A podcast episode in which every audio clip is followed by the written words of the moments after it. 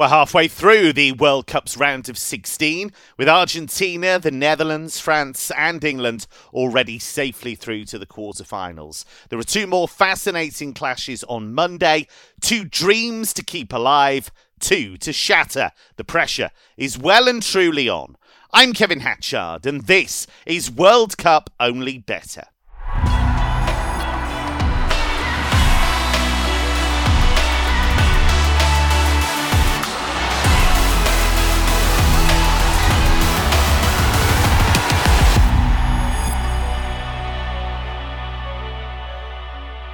I've once again assembled a top tipping team. The Avengers have got nothing on me. Mark O'Haire once again holding the defence together. Mark, let's start straight away with Japan against Croatia. The Europeans, understandable favourites here. But what are we to make of Japan? Lost to Costa Rica, beat Germany and Spain. What on earth is going on? yeah, it's hard to really judge them, to be honest. Um, I think uh, I'm still sort of reserving my own judgment on them. I, I, still don't think they're that good, despite beating those uh, powerhouses. Um, I mean, obviously, well, they were outplayed to... for an hour by Germany, weren't they? That's the truth of it. If Germany yeah. had taken, you know, even half their chances, they'd have won that game comfortably. Yeah, and you'd say the first half against Spain as well, where they barely got a kick. So um, clearly, I guess the the positives are they've been playing with huge amounts of energy and enthusiasm. The attitude that they've uh, applied themselves to, you know, chasing games and the way in which they've pulled it off is has been superb, really. But um, yeah, I, I, don't think they're that good, and that for all the reasons we've just talked about, as well as the fact that when they were expected to put on a show and expected to, to beat Costa Rica comfortably, they were very, very ordinary in that match, and they didn't create a huge amount.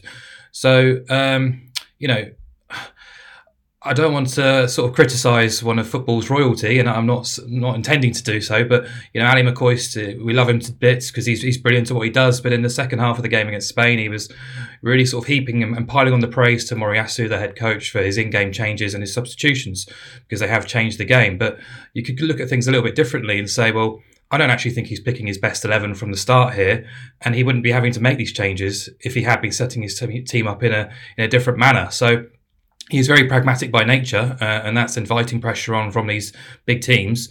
And Japan are having to sort of chase the games then in the second half, which I don't think is ideal. It's not conducive to, to continuing to pick up big results against big teams. So I think he's left his best forwards on the bench from the off throughout this competition. And even just look at the, the underlying metrics. Uh, Japan have generated just 0.25 expected goals in the first half across all three matches. That's compared to 3.55 XG in the second half. I mean, that's just a bananas kind of uh, compare and contrast between the two halves across the competition. Um, and he, I think if you carry on playing that way, you're going to get found out eventually. But um, uh, you kind of flip it around and say, well, I've not actually been that impressed by Croatia yet either. They were supposed to be one of the form teams in Europe coming into the competition. A difficult group, of course. Um, but uh, you know, in that game against Belgium, very fortunate to even get through because the first half was an awful watch, and then the second half, Belgium really put their foot down. And you know, Romelu Lukaku, bless his heart, you know, had five quality attempts, uh, cumulative xG close to two, two xG from those five chances. And you know, if he simulated those opportunities ten thousand times, he scores at least once, ninety percent of the time. So Croatia very fortunate to even be here. Um, so I think this is a, fascinating game. Um, you know, Gvardiol, the, the centre half of Croatia, is being lauded as one of the best defenders in the competition, and, and, rightfully so.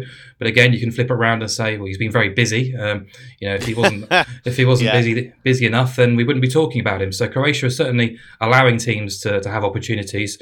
I think they were bang average, and I think Morocco possibly edged the first game. Uh, the second game, they took advantage of a, of a knackered Canada, a, a naive Canada, you could say, particularly in that second half too.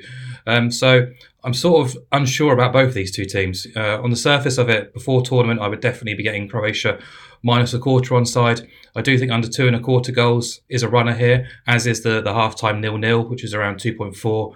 Um, I think Croatia have had, already had two goalless draws in the competition, and in the first half of those goalless draws, there's been zero shots on target from either team. So it's been pretty slow starts, and you sort of flip around to Japan, it's been very similar for them too. So um, yeah, I'm finding this one possibly the hardest one to call out of all the ties in the last 16. So um, I'd probably be dipping into the props. Well, our midfield maestro is trader and tipster Emmett O'Keefe. Emmett, uh, according to Mark, this is going to be dreadful, and nobody should go anywhere near it. Yeah, I, I kind of I, would echo Mark's sentiments. It seems this being one of the hardest games to call. I think we probably have a real kind of contrast in styles here.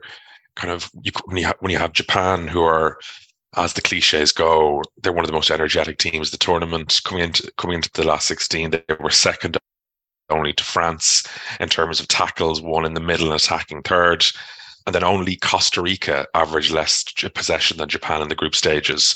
So that it is a kind of very reactive style that is reliant on high energy and turning the ball over. So I guess that you would be a little bit concerned as the tournament goes on. Can that kind of low possession style sustain? Whereas, as you'd expect with Croatia, given the talent they have in midfield, they're kind of top 10 in the tournament in possession.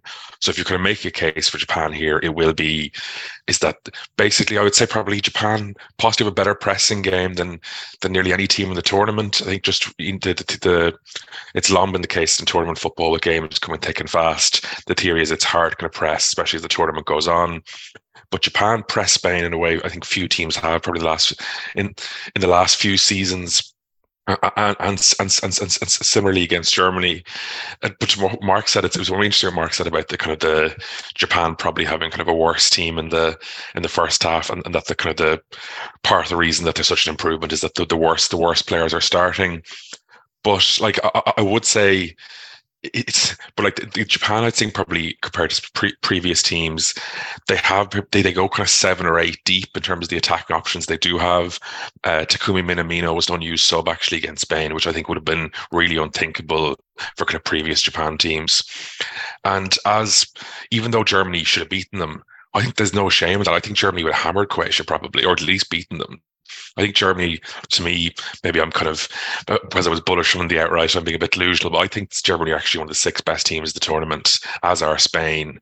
And while Germany were a bit fortunate, I think the Japan form in that group is a lot stronger than Croatia.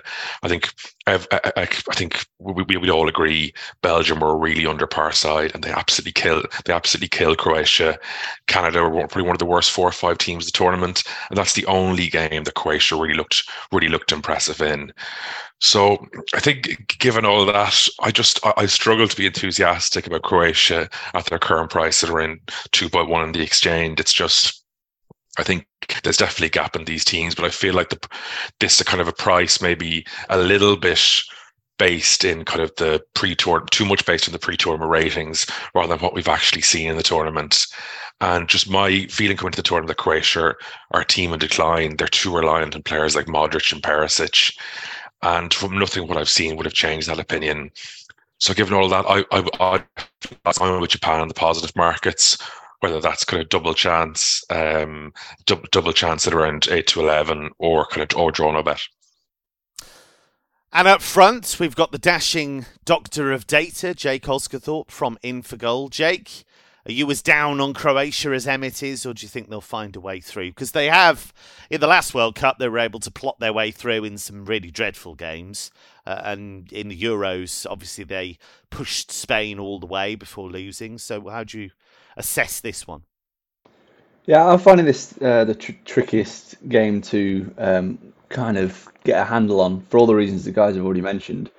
Um, not been massively impressed with Croatia, just like Emmett. I think they sort of outlined it quite brilliantly. The fact that they've just beaten a really poor Canada team, and the rest of uh, the other two group games they were really, really poor.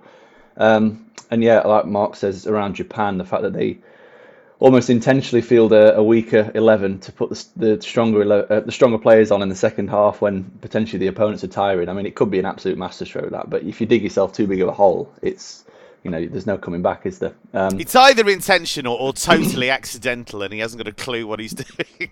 Well, it's yeah, two, isn't it? you'd have to think it's intentional. I can't imagine he stands on the sideline and covers his eyes for the second half and doesn't doesn't see what's happening and who's playing well. I mean, Mitoma's been excellent every time he's come on the pitch, um, so you'd have thought that he'd be one that, that, that would start. But they've got a system that's working in the minute, and, and I think the um, yeah the, the, five subs rule is definitely helping them because it means that they can change basically half the team um, and you're bringing that even more energy onto the pitch, even more flair in, in certain occasions. With obviously Mitoma being one that, that just looks really really good, very direct, um, and will cause problems for, for Croatia off the bench. I thought I thought both teams to score was worth a little punt. You're getting around 2.1 on the exchange for that. Um, generally, last 16 games have been quite um, uh, been quite kind for both teams to score backers. If you go back to 2010 World Cup, there's now been 20, 28 last 16 matches, 17 both teams to score, so 60% click rate. Um, and that, I think that's just purely because of the game state. If there's, an, if there's an early goal, we saw it with the Netherlands, there's an early goal. USA had to go all out to try and get back in the game and equalised. Um, Australia as well managed to score against Argentina. The Poland one was very fortunate um, with the penalty at the end, like very very deep into added time. Uh, but I do think that, that Croatia's defence is they, they'll give up chances to Japan. But likewise, I think the way in which Germany in particular carved Japan open, um, Croatia will take a few ideas from that and I think create a few chances as well. So I wouldn't be at all surprised to see uh, Croatia take a lead in the first half, playing against the you know, weaker Japan. Um, and then when the stronger Japan comes and turns up in the second half, I can see them at least leveling it up and maybe even beating Croatia. So maybe a half-time Croatia, full-time Japan. If anyone's interested in that, a wild swing, love that. Um, you get a £5 free bet, by the way, when you place a £5 bet builder on today's World Cup matches. T's and C's in the description, 18 plus, see gambleaware.org. One thing I did look at, and you can ignore this if you wish, but I do like Croatia's dark arts. I think they can sneak their way through against Japan, but you can back Croatia to qualify and Japan to have at least three shots on target, and they have done that in each of their group games so far, and that came out when I looked at it at about 2.92. Brazil's shadow side lost Cameroon, but it didn't matter as they won their group anyway. They faced a South Korea team that took advantage of a much changed Portugal to win 2 1 and reached the last 16. Jake, do you give South Korea any hope here? Because I was kind of really surprised they beat Portugal because they've been pretty poor in their first couple of games. Um, no, don't give them much of a chance. Um, but I do want to give them a bit of respect because they actually won the XG battle in all three group games, so they deserve to get through. Um, they edged out Uruguay and it was a tight one. Uh, created better chance against Ghana, uh, and as you said, a, a, changed Portugal team. They they did deserve to win and create the better of the chances. So they do, they do deserve to be here. It's not like they fluked the way through a bit like a, uh, an Australia, but um, yeah, I don't really give them too much of a chance. Sly dig at Australia there, lovely. Yeah. Yeah, I mean, 0.5 xG averaged. It's it's not great. Um, yeah, but Korea they, they've actually they've performed pretty well, and, and I think defensively as well. It's worth highlighting just how strong they've been so far in this tournament. Um, 0.68 expected goals against Uruguay, 1.5 against Ghana, 1.35 against Portugal. So they're allowing an average around 1.2 expected goals against per game. So I think that I think Brazil will win. But I think the the old tried and trusted uh, podcast special, Brazil to win in under three and a half goals, is a serious runner. Just purely because I think Korea, South Korea can keep it quite close.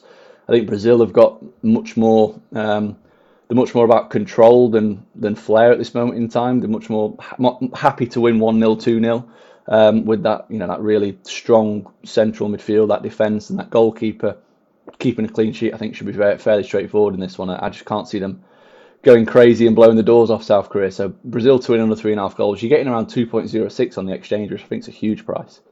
Um, I'm, I'm seeing Mark smirking. I'm hoping he's got the same bet. Oh well, I shall, I shall come to Mark in a moment. But Emmett, I was going to say, do we know anything more about Brazil than we did when it started?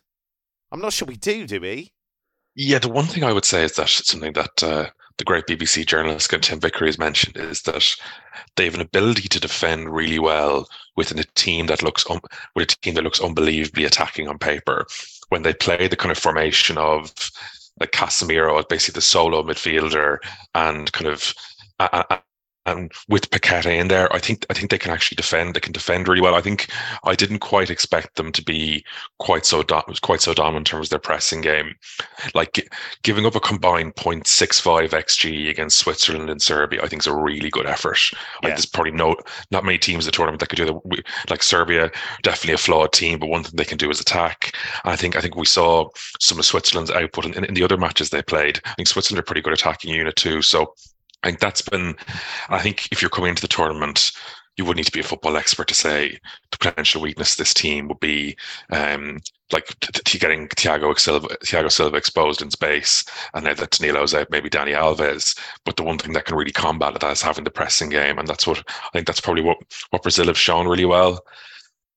I guess yeah, it's hard. It's hard to give South Korea much of a chance here, but just think I'd like to kind of reflect on I know maybe our hardworking producer might want to hear this, but with with Son Heung-min, I think unless he leaves Tottenham, he probably is. He's not going to have a kind of get the trophies and medals that his career really deserves. But I think I didn't realize this was your last show, Emmett. Oh, okay, right, right. but I was just going to say that I think the, the moment he had and South and South Korea's goal um, against Portugal it was the iconic moment. I think that we might remember from Son in, in, in kind of in in ten years' time. It was like to be able when you're under that much pressure to be able to carry the ball 50 meters, to have the strength to hold off one of the toughest kind of tackling midfielders around in João Palhinha, then have this beautiful kind of time, timing and weight of the through pass through the Portuguese player's legs to set up Hwang Hee-chan. Like that was it was a truly outstanding bit of play. And I think, given what a likable character and how consistent Son has been, I was just really happy that he had that moment. Um, and just because it's hard he, he, that he's like as in the what's funny in the World Cup, there's only one team that can win. But there's actually in terms of like teams that can feel good about themselves after the tournament. Yeah. There's there's more than one winner. Like uh, if you're an Australia fan, you'd have to be over the moon to for taking Argentina to the to the brink and, and getting out of the group. And similarly for Korea to get out of a group with with with Uruguay and even arguably Ghana have better players on paper than them to declare that that, that group is outstanding in such such a dramatic way.